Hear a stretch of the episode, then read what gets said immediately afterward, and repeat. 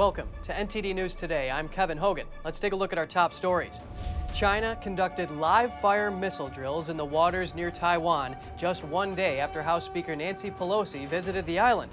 Taiwan and the White House have responded. The I R S still has a massive backlog of unprocessed tax returns despite a boost to its budget. A senator wants to know why. A Boston subway line is closing for a month for track maintenance and repair. The line has been plagued with problems, including with some of its new subway cars that were made in China.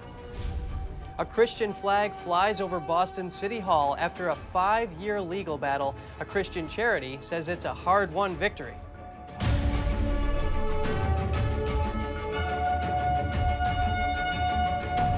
China fired multiple missiles into waters near Taiwan as part of a four-day military exercise. This comes just one day after House Speaker Nancy Pelosi's visit to the island. Here's that story. Following House Speaker Nancy Pelosi's Wednesday visit to Taiwan, China held live-fire drills off the island's eastern coast. China state television showed footage of multiple rounds of missiles being launched from ground positions. According to Beijing, the drills will last from August fourth to seventh. Covering six areas around Taiwan. Some of those areas overlap with parts of Taiwan's territorial waters. From Pingtan Island in China's Fujian province, Chinese tourists witnessed the missiles launch into the sky. Taiwan's defense ministry has confirmed that as of four p.m. local time Thursday, a total of eleven Dongfeng missiles landed in the waters northeast and southwest of the island. The ministry posted on Twitter that we condemn such irrational action that has jeopardized regional peace. Chinese state media said the exercises are the largest Beijing has ever conducted in the Taiwan Strait. The Taiwanese government says it has activated its defense systems and increased its combat readiness.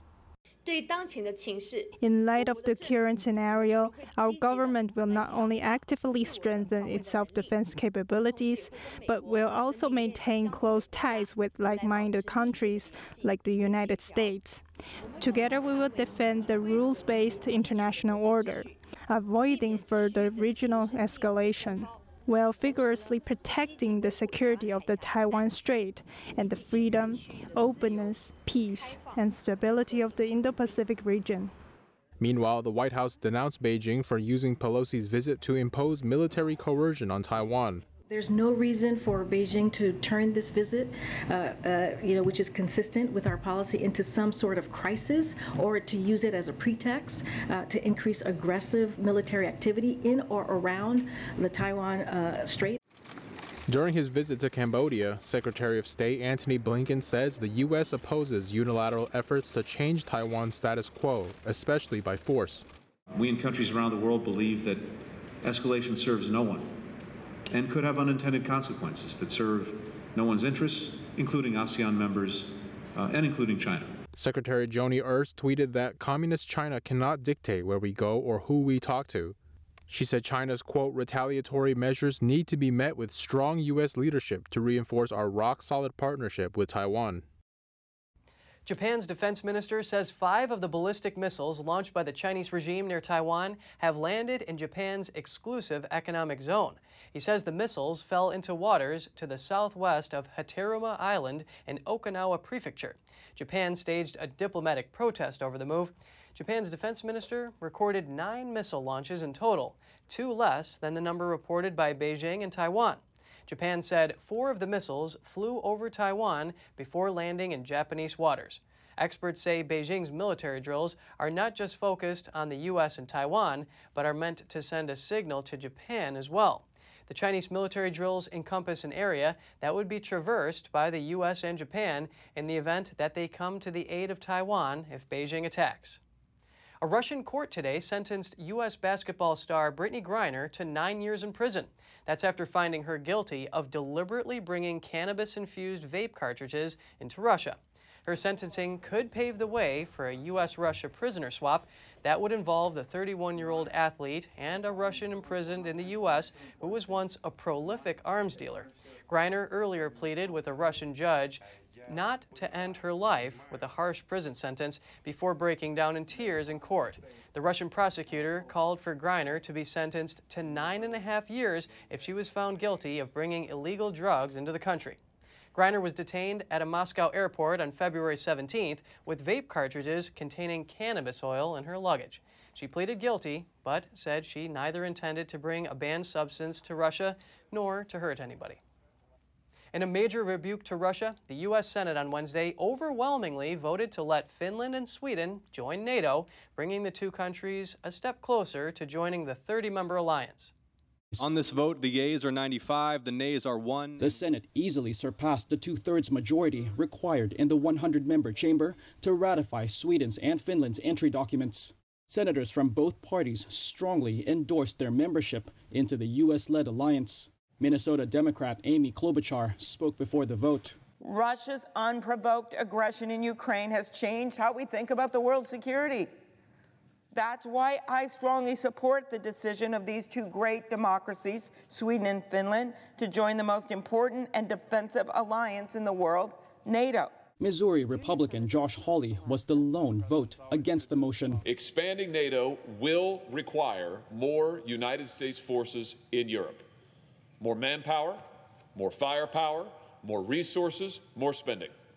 And not just now, but over the long haul. Our foreign policy should be about protecting the United States, our freedoms, our people, our way of life. And expanding NATO, I believe, would not do that. Helsinki and Stockholm applied for membership after Russia's invasion of Ukraine in February. Moscow has repeatedly warned both countries against joining the alliance. Up until now, the two have been able to participate in NATO meetings and have greater access to their intelligence. But they are not protected by Article five, which states that an attack on one NATO ally is an attack against all. Last month, all thirty NATO allies signed the accession protocol. And once all members ratify the decision, the pair will become the newest members of the nuclear-armed alliance, as well as be protected under Article five. But ratification could take up to a year. However, it has already been approved by a few countries, including Canada, Germany, and Italy. Are you still waiting for the I R S to process your tax return? Despite having its budget boosted by two billion dollars last year, the agency has a backlog of more than twenty-four million unprocessed returns. A Republican senator is asking the agency why. Here are the details. Republican Senator Ron Johnson of Wisconsin wrote a letter to I R S Commissioner Charles Reddick on Monday, saying he continues to receive hundreds of complaints from Wisconsinites waiting for their twenty twenty-one returns and are still waiting on their twenty twenty-two returns. The senator says, "My constituents' frustration is confirmed by watchdog and press reports that the I R S continues to struggle in processing returns in a timely and efficient manner." He cited the latest report of National Taxpayer Advocate Aaron Collins. According to the report, as of May twenty-seventh this year, the I R S had a paper backlog of ten point five million individual returns and seven point four million business returns. Additionally, the I R S still needed to classify three point four million returns as individual or business returns. The number of unprocessed returns this current year is eight point eight million more than the year before. The backlog comes despite Congress granting more than two billion dollars in additional funding to the agency last year. The I R S commissioner said last year that the additional funding will allow the tax agency to catch up. In his letter, Johnson wrote the I R S does not hesitate to penalize and fine taxpayers for late filings and payments, yet it does not hold itself accountable when it does not process taxpayers' returns in a timely manner. This is not acceptable to Wisconsinites and all taxpayers. Johnson's letter comes as the Senate is poised to vote on a new bill that would grant the I R S an additional eighty billion dollars in funding. Deadly accidents and other major problems in Boston's subway system. Now a subway line will shut down for a whole month. Officials say repairs have to be made now. Here's that story. The Massachusetts Bay Transportation Authority, or M B T A, announced that the Orange Line is going to shut down completely from late August until late September. According to Massachusetts Governor Charlie Baker, this will speed up repairs tremendously. The thirty days of twenty-four hour access to rebuild and replace tracks across this line will replace what would have taken five full years of weekend and evening diversions. Officials say this closure comes after the Federal Transit Administration reviewed the Boston system and directed the M B T A to speed up repairs. Although the month-long closure might accelerate construction, one Boston resident called in at the M B T A board meeting telling them the closure's effect will be felt by thousands. Make one hundred thousand people a day who take that line take other options. Um, people are going to lose their jobs. businesses are not going to have um, a full staff to run their businesses. People aren't going to be able to get to medical appointments. People aren't going to be able to get to see friends and family. Uh, this is just totally unacceptable. A Massachusetts state representative agrees, calling the closure disgusting. It's not the first time the Orange Line is experiencing major problems. The Orange Line's new fleet is made by a Chinese state-owned company, C R R C. The Chinese company is under a nearly one billion dollars contract to deliver over four hundred cars to the M B T A over the next few years, replacing older cars. Since they were first installed in twenty nineteen, these cars have failed multiple times. Last year, a train with over one hundred passengers derailed. Boston's Red Line is also being replaced with Chinese cars. Just this year, a Red Line passenger died after his arm got caught in a closing car door. It took a Christian charity five years and a lengthy legal battle to be able to fly a Christian flag at Boston City Hall. They finally did on Wednesday after the Supreme Court ruled in their favor and Boston updated its flag policy. Here are the details. A Christian charity known as Camp Constitution flew a Christian flag on the Boston City Hall flagpole for the first time after being denied by the city in twenty seventeen. After a five-year legal battle, the Supreme Court ruled unanimously in May that the city of Boston violated the Constitution by refusing to fly the Christian flag while granting permission to secular flags. For twelve years, there were two hundred eighty-four applications, not a single denial, virtually no review. And the only reason why Camp Constitution's request to fly this flag was denied was not because of the flag itself. The symbol itself could have flown. It was Hal Shurtleff's view of that flag. It was because of one word in the application, the word Christian, that preceded the word flag. Hal Shurtleff, the director and co-founder of Camp Constitution, spoke at the flag-raising ceremony on Wednesday. We're so pleased for this day. Back in seventeen, we wanted to have a simple ceremony to commemorate the uh, Constitution Day and Boston's rich Christian history. But I do want to give the glory to God because God's hand was in this from the very beginning. Around two hundred people attended the flag-raising ceremony. One of the speakers was Harry Mahed from Liberty Counsel, the organization that represented Camp Constitution in the lawsuits. Having grown up in a communist country, in communist Romania, having witnessed a government that was determined to stamp out religious expression from the public square at all costs. My friends, I have to tell you that we need to do anything and everything in our power to make sure that free speech and free exercise of religion always remain free and protected in this great land of ours. Boston updated its flag-raising policy on Tuesday following the Supreme Court decision. They now say that a city council resolution or mayoral proclamation will be required for a flag to be raised, and that the city will comply with the Supreme Court decision. Jeremy Sandberg, N T D News. Coming up, volunteers travel across eastern Kentucky to help residents displaced by severe flooding. The floods swept homes off their foundations and killed at least thirty-seven people. And travel industry experts say despite inflation and fears of a recession, travel demand is soaring. Several factors play a part. Find out why after the break.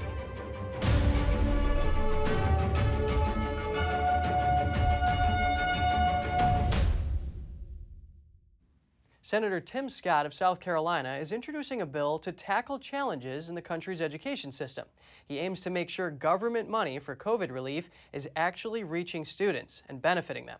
Our next guest is a school choice advocate. He explains the impact the pandemic had on students and whether Senator Scott's bill can help.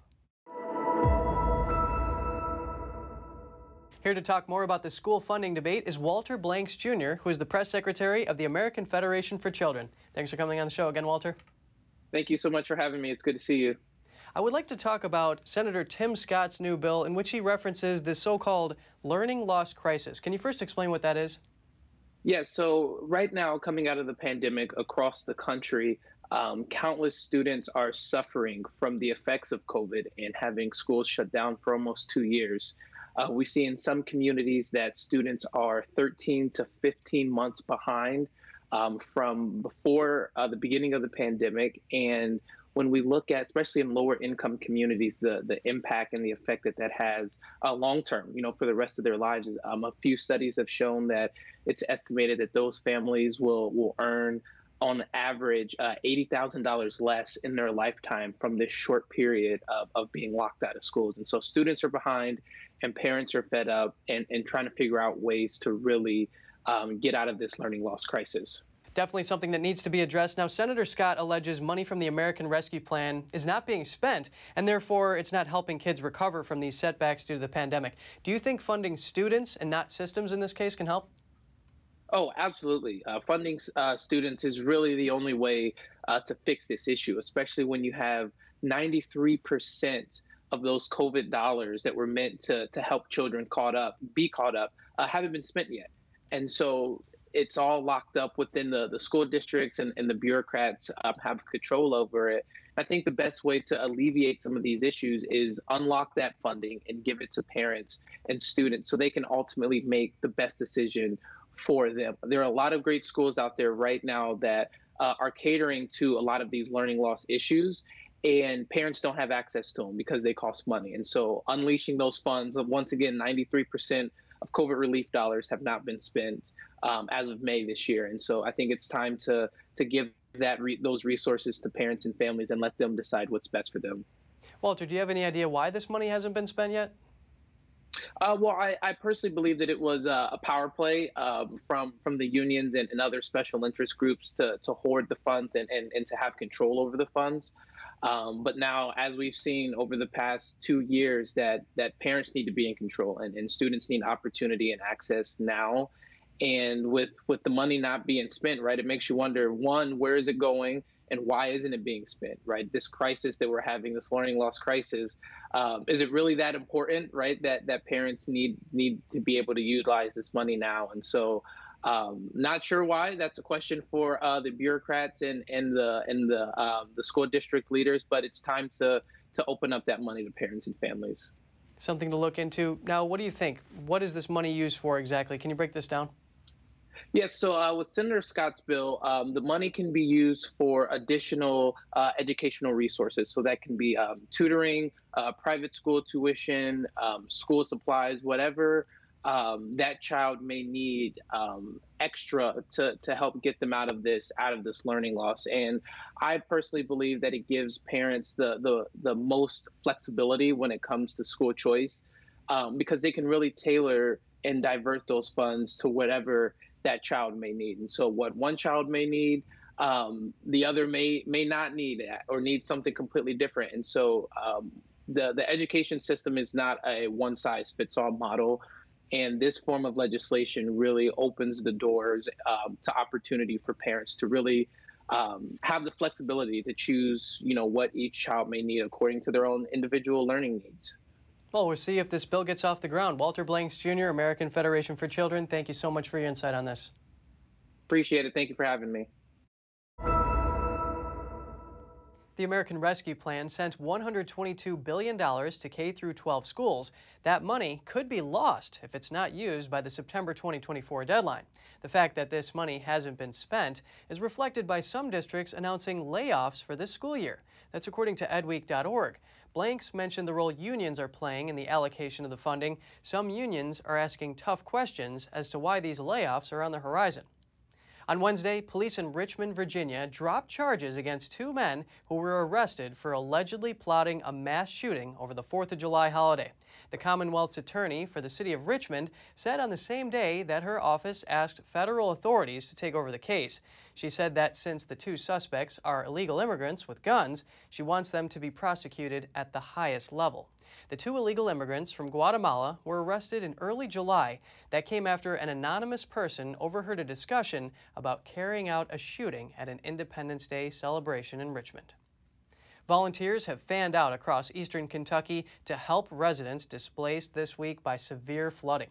The floods swept away homes and vehicles and killed at least thirty-seven people. N T D's Andrew Thomas has more. Lisa Allen and her family drove around Perry County distributing food and water to flood victims. Allen's foster child, A J Burchett, described the aftermath of the flooding.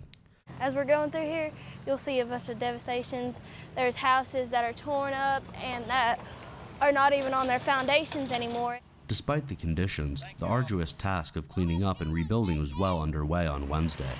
Burchett and Allen delivered food to the flood victims. So there's all this stuff in here. There you got granola bars, noodles, canned food. We got some pancake mix, some just food in general, because we're going out and delivering all this food for everybody that needs it. All these bags are full, filled up with the same stuff. They were also equipped with a variety of other provisions. We got plates, spoons, water, Gatorade, some chips and gummies and stuff. We got diapers in there and baby stuff for anybody who needs it. We're just going through these haulers and stuff. So waters had receded and remote areas became more accessible. Mountains of muddy debris, upended vehicles, and homes dislodged from their foundations were common sights. The flood water came so fast on us here on the farm, and we've got four hundred acres here. We've been here since eighteen sixty-five, our family has, and we're uh, we're going to rebuild. We're going to we got we've got homes standing, and, and, and we're going to stay right here in our, our four hundred acres.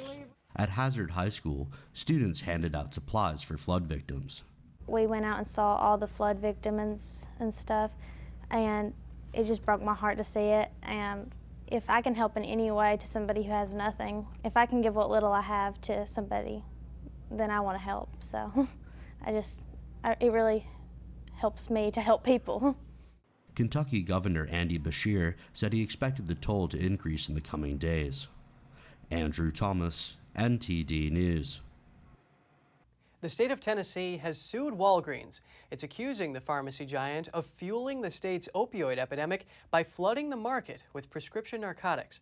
The lawsuit says Walgreens used its position as one of the state's largest pharmacy chains to dispense over one point one billion oxycodone and hydrocodone pills within Tennessee from two thousand six to twenty twenty. That's roughly equal to one hundred seventy-five tablets for every resident of the state. Tennessee has been one of the hardest hit states in the opioid crisis. The lawsuit says the state has documented at least three opioid-related overdose deaths every day. It says Tennessee's greatest jump in opioid dispensing was from two thousand six to twenty fourteen. That's when Walgreens operated as a wholesale distributor for its own pharmacies. Walgreens has been the target of similar lawsuits in other jurisdictions. In a statement to Reuters, Walgreens' parent company said it will continue to defend itself against unjustified attacks on the professionalism of its pharmacists. Governor Ron DeSantis announced a statewide initiative addressing the harm stemming from fentanyl. He said seventy percent of all overdoses in Florida are due to that potent drug. The state is looking at a model that its own Palm Beach County used to curb addiction. It's going to take that model and expand it to twelve other counties. A statewide director is in charge of the program. She says her goal is to provide resources to people with addiction. Those include twenty-four seven access to assistance, evidence-based treatment, medical and psychiatric care, and social support. DeSantis said fentanyl overdose deaths have increased nine-fold since twenty fifteen. And he said that in twenty twenty-two, there have been almost two thousand fentanyl overdose deaths across the state. The mother of slain YouTuber Gabby Petito is partnering with the National Domestic Violence Hotline to help others survive violent relationships. In the month of February, we saw eighty thousand contacts reach out to our organization. That is a substantial increase, really overwhelming our services. The Petito family reached out to us and said, what can we do? We said, we need to increase the number of advocates. They've made an incredible gift of one hundred thousand dollars to our organization.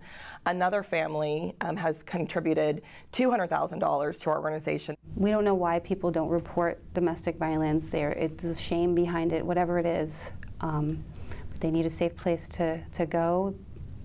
They need to call the hotline. The Anti-Violence Hotline takes calls from thousands of people each year. Most are women who find themselves in physically or emotionally abusive relationships. Ray Jones says the current average wait time for a counselor is far too long. She hopes to use the recent donations to improve that and then raise even more money for the hotline through a fundraising campaign. The strangled body of Schmidt's twenty-two-year-old daughter was found last September in Wyoming after a cross-country trip turned into a high-profile missing persons case and then into tragedy and grief. Investigators believe her boyfriend killed her. He killed himself in a Florida swamp and left behind a notebook that authorities said contained a confession. Schmidt says she supports the hotline to help others survive domestic violence in honor of her daughter's legacy. As travelers return to the skies in droves following a pandemic pause, airlines and airports across the world are struggling to meet demand. But are recession fears and soaring inflation impacting that travel boom as consumers weigh airfare, hotel, and gas prices? Here's why the travel industry appears to be thriving amid a possible economic downturn. As the peak summer travel season winds down, travel experts say Americans are still spending money on their vacations despite historic inflation and recession fears. While consumers are starting to pull back Uh, on some discretionary spending, some things they don't have to spend money on, it's not holding true for travel. Several travel industry leaders say demand is still high. Scott Kays, founder of the flight aggregator website Scott's Cheap Flights, points to several factors, including a rise in credit card travel spending. American Express uh, no- noted that travel spending was up uh, nearly one hundred fifty percent in the uh, the previous quarter. That's despite fears of an economic downturn on the horizon. Experts blame that on so-called revenge travel, the huge travel boom following years of lost vacations during a pandemic slump. Meanwhile, Airbnb says reservations are soaring. On Tuesday, the company announced a twenty-four percent increase in bookings in the three months that ended in June, compared to the same time period in twenty nineteen. And when it comes to hitting the road, gas prices are declining. On Wednesday, the U S national average price of a gallon of regular gas was four dollars and sixteen cents, according to triple A. Compared to a month ago, that was four dollars and eighty-one cents. And experts say cheaper prices are ahead. While motorists may be incentivized by prices that have been falling, more decreases lie ahead. On Wednesday, OPEC, the world's oil exporting countries and its allies, agreed to a tiny increase in production next month, amid fears that a global recession will hurt demand. The Department of Transportation is taking action that may calm frustrated travelers. They're proposing rule changes that would make it easier for airline passengers to get flight refunds. Under the previous rules, airlines were only required to pay back ticket charges if there was a significant change to the timing of a plane takeoff. But now the D O T is proposing that passengers could get a refund if their arrival or departure times are moved by at least three hours or if they face other lengthy changes. The summer travel season has been especially tough. The tracking site FlightAware says about forty thousand U S flights have been canceled since Memorial Day. And if you have any news tips or feedback for the show, don't hesitate to email us at news dot today at n t d dot com. And still to come, a Chinese state-owned company is buying a forestry plantation in the Solomon Islands, and that's raising concerns given the strategic importance of the location. And India is on high alert. That's because a Chinese military ship plans to visit one of its neighbors, though China says the ship is only going there to refuel. Find out more right here on N T D News.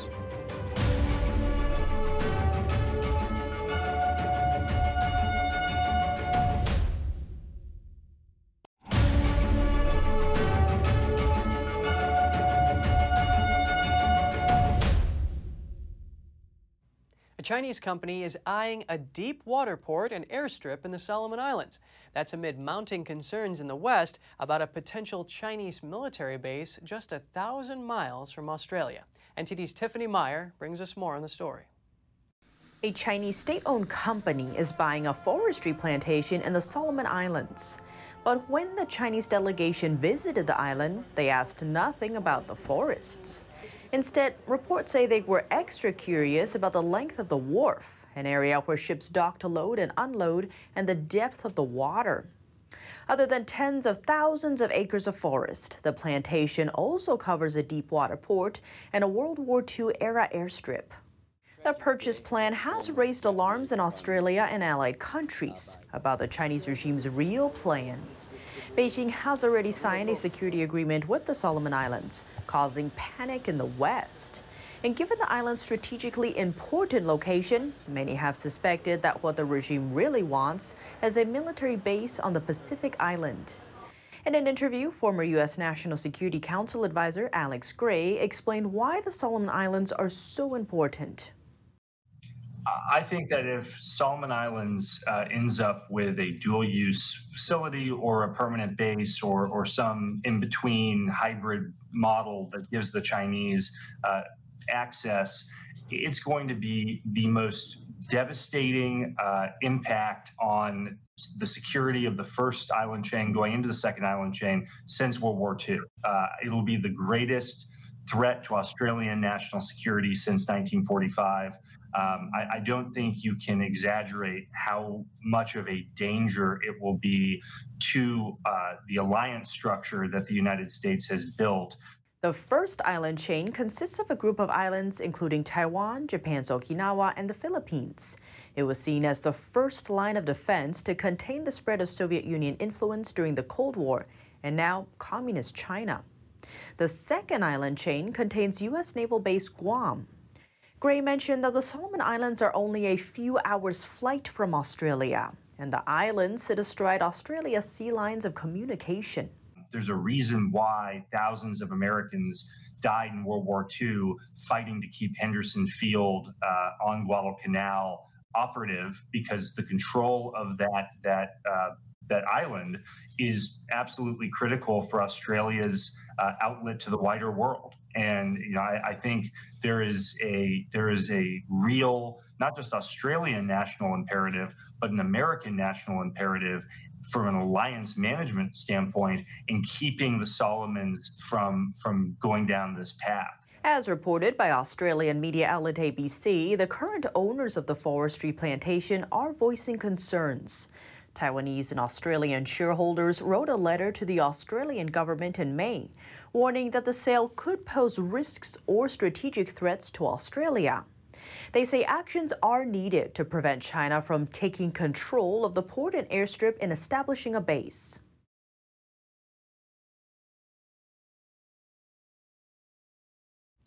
A Chinese military survey ship will visit a strategic port in Sri Lanka later this month. China says the ship is going there only to refuel, seemingly to quell worries from India about the situation. Let's take a look. Sri Lanka is trying to reassure its neighbor, India. The country is concerned over Sri Lanka's ties to China and how a Chinese military ship plans to visit a strategic critical port there. Sri Lanka's Hambantota port is known as a classic example of Beijing's Belt and Road Initiative. Some have labeled the Chinese state-run infrastructure program as debt trap diplomacy. Here's how it happened. The Chinese regime lent money to Sri Lanka and helped build the port. After construction was finished, it turned out that the project wasn't profitable, meaning Sri Lanka found itself saddled with a pile of debt and little to no income from the completed project. In order to pay back the Chinese loan, the country's government agreed to rent the port to China for ninety-nine years. Here's the issue. India and some countries in the West have long worried that the Chinese regime plans to turn the port into a military base, making it an inroad for the Chinese Navy to cast its influence into the Indian Ocean, and an upcoming visit of a Chinese military survey ship has ignited those fears. The government carefully monitors any development having a bearing on India's security and economic interests and takes all necessary measures to safeguard them. I think that should be a clear message. But Sri Lanka is telling India not to worry. They say the Chinese ship is just coming there to refuel. For more than ten years, China has been on a buying spree for seaports around the world. It now owns stake in investments in ports in more than sixty countries across six continents. But those widespread purchases are raising concerns. Studies say Beijing may intend to weaponize these ports. Still to come, human rights organization Amnesty International accuses Ukraine of violating humanitarian laws during Russia's invasion. Find out what it's doing. And folk arts and crafts companies struggle to survive in a region of Russia about two hundred fifty miles east of Moscow. The artisans contend with sanctions as well as rising inflation. We'll have all that and more for you in just a minute.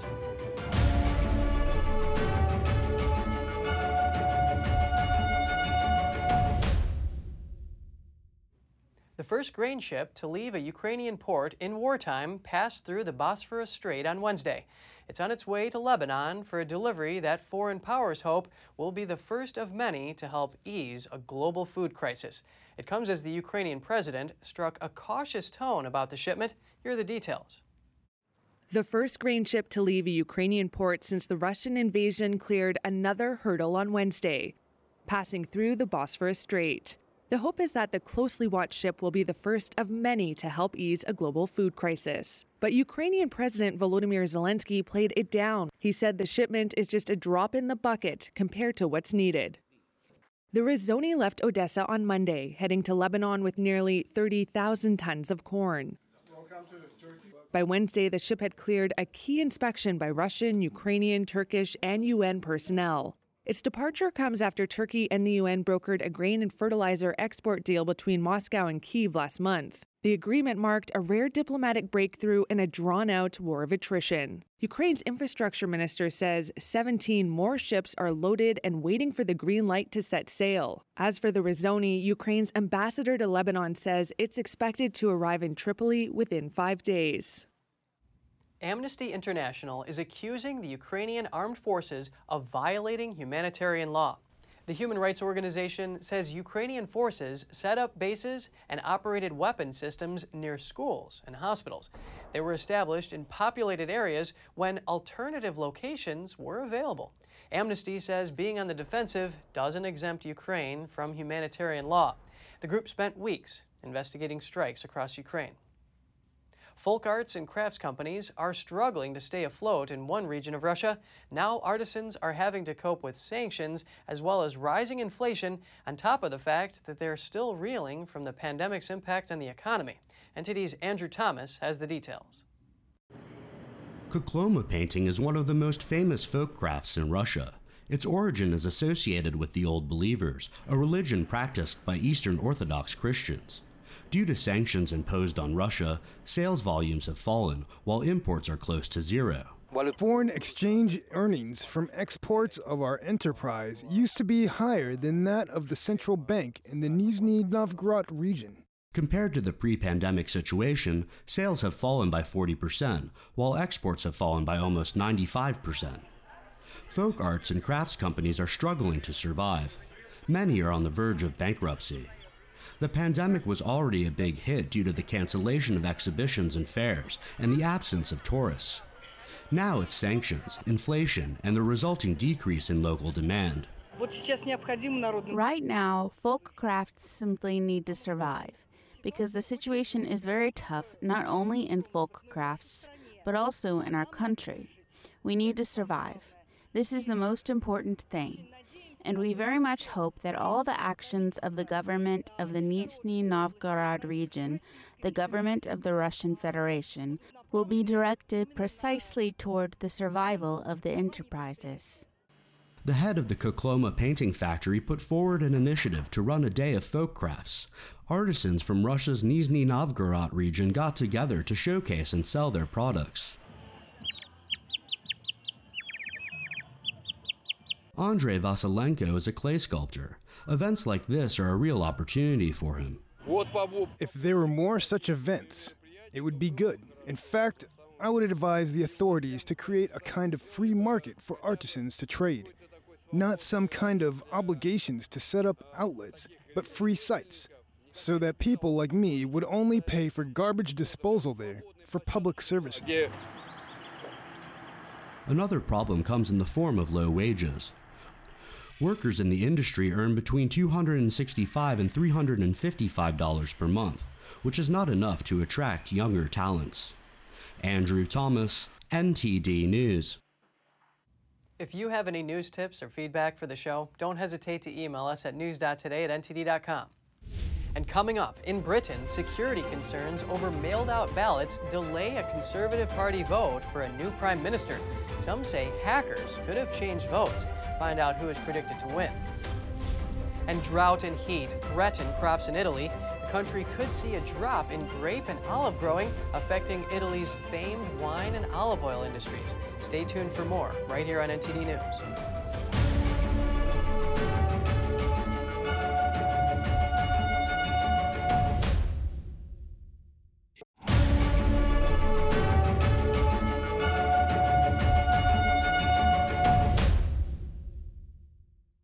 Welcome back. The Conservative Party in Britain has delayed sending out ballots for its leadership contest. It comes after an alert from the U K's intelligence agency.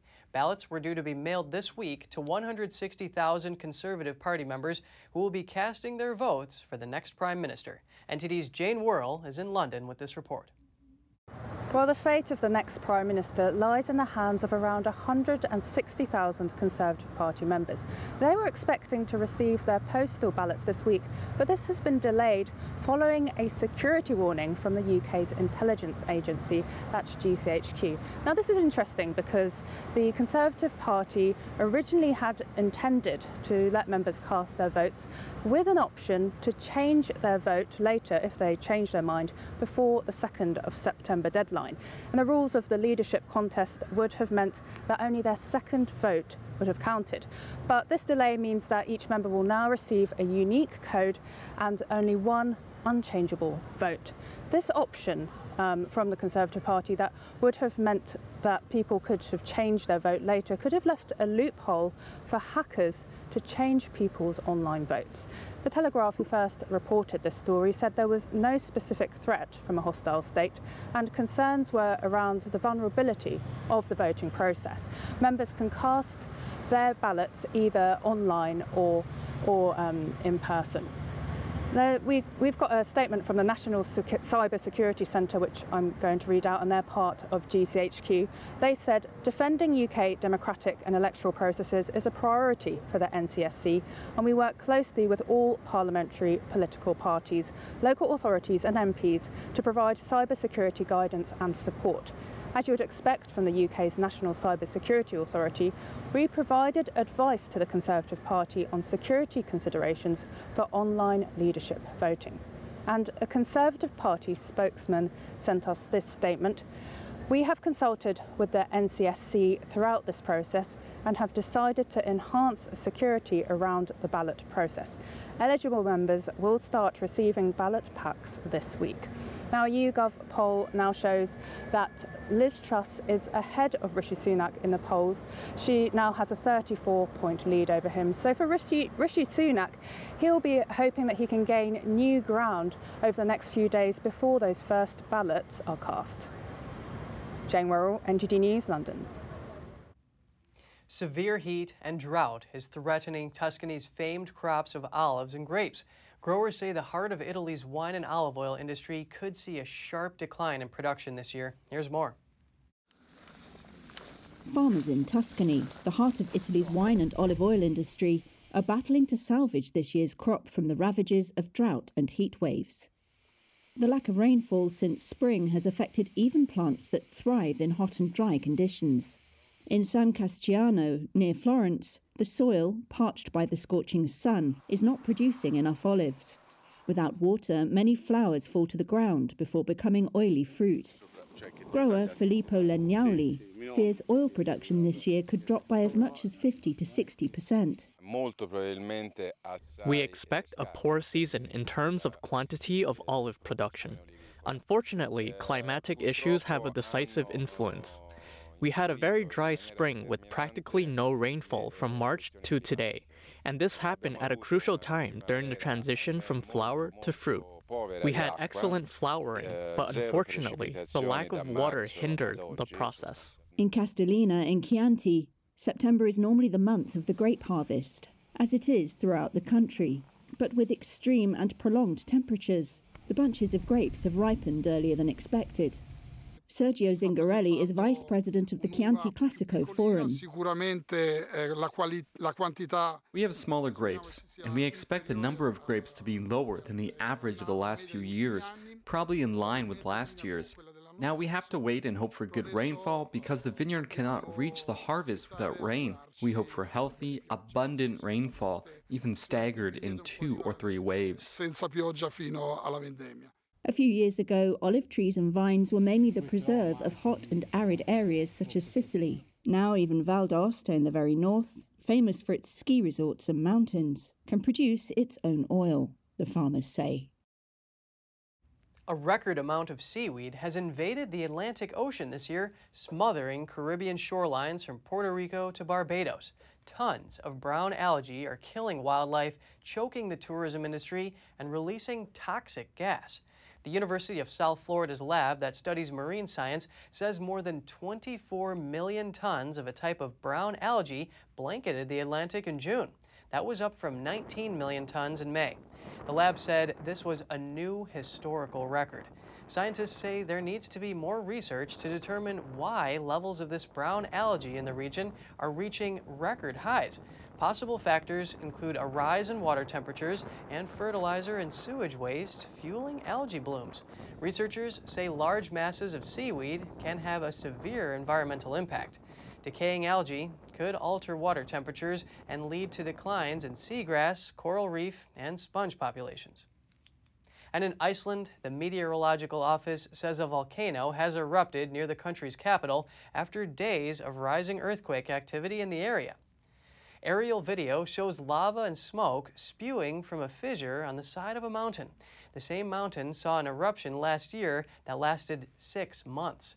Authorities told tourists and residents to avoid the area due to poisonous gases, although there was no immediate risk of damage to critical infrastructure.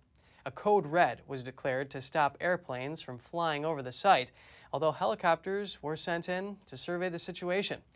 The peninsula is a volcanic and seismic hotspot. The outbreak took place just fifteen miles from the country's capital and less than ten miles from the nation's international airport.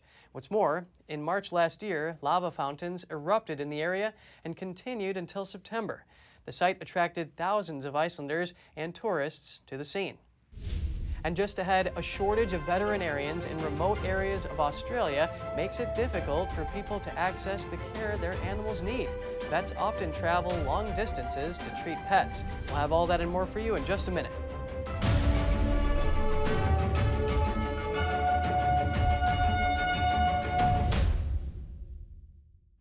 For many Australians, life wouldn't be complete without a pet, but a shortage of vets in remote areas is making it difficult for people to access the care their animals need. N T D's Andrew Thomas has more. This dog is having a minor medical procedure.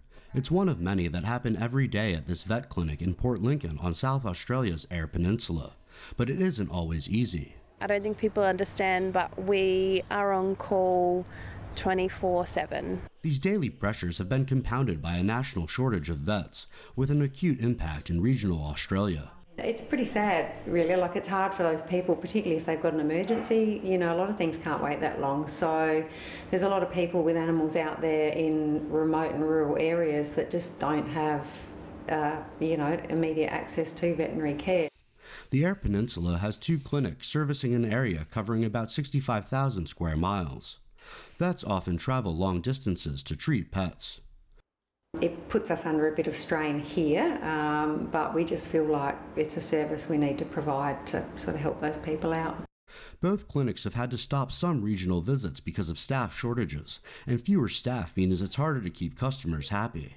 We try and be as understanding as we can, but it does get tough when you feel like you're their punching bag uh, a lot of the time. The Australian Veterinary Association is working to increase the number of vets working in regional Australia, including covering education costs for veterinary students. As a profession, we're looking to things like fee forgiveness for educational debt. Um, we're also looking at how can we get uh, families to go out. For these vets on the Eyre Peninsula, it's the satisfied customers that keep them employed. Seeing your patient that came in critically ill, then leaving the clinic, um, walking out with a wagging tail is always the best part. Andrew Thomas, N T D News. The record for the longest torta sandwich was broken during the seventeenth annual Torta Fair in Mexico City. The fair's attendees were able to taste a piece of the two hundred forty foot long torta. A time recorded also was broken at the event, with the torta being assembled in two minutes and nine seconds. The sandwich had been prepared by cooks whose businesses participated in the fair. For torta cooks, the fair provides an opportunity to generate profits and promote their business. Such is the case of Rosa Ventura, who had to close her physical seafood torta store due to the pandemic. Different from the traditional sandwich, the torta is bigger in size and can be made up of a variety of products. Each section of this record-breaking torta had a different flavor, and each section represented flavors that local cooks have created over the years. And back in Kansas, some roofers are surely in serious regret after tearing off the roof of the wrong home. The owner, Stephen Cornspan, rushed to the house Monday morning after his renters heard banging. When he got there, his roof was mostly just a wooden frame. No workers were there, but they left a pile of shingles on the ground. Cornspan contacted the police and his insurance company. He was able to get in contact with the roofing company. The owner says the men will be fired. He also offered to cover the cost of fixing the roof. Cornspan says it was fixed Tuesday and cost about six thousand dollars. Overland Park police are treating the incident as a civil matter. And now over to Hawaii, where an environmental nonprofit collected close to one hundred thousand pounds of marine debris from reefs and beaches. They just finished a twenty-seven day cleanup expedition that began in July. The Marine Debris Project team sailed through the uninhabited islands in the northwestern waters of Hawaii. Along the way, they collected nets, documented the area's wildlife, and bundled up huge piles of debris to haul it away aboard a cargo ship. Crew members gathered eighty-six thousand pounds of ghost nets from a single reef in that area. Ghost nets are large tangled masses of lost or discarded fishing nets made of plastic. They impact the coral colonies and other species living on the reefs. Endangered Hawaiian monk seals, sea turtles, sharks, and fish are among the wildlife at risk by this type of marine pollution. And even back on the U S mainland, Americans can get some fresh air and spend time in nature without opening their wallets, especially today. In honor of the Great American Outdoors Act, August fourth is a free entrance day for all National Park Service sites. The act passed in twenty twenty. National Park officials say it expands recreational opportunities on public lands. Although there's no charge to get into most of these parks, there are fees for certain activities, including boat launches and camping. You'll still have to pay for those activities today. More information is available at N P S dot gov. Thank you so much for joining us. We're going to put our email address on screen. We'd love to hear from you. For podcasters, that's news dot today at N T D dot com. Until next time, Kevin Hogan, N T D News, New York City.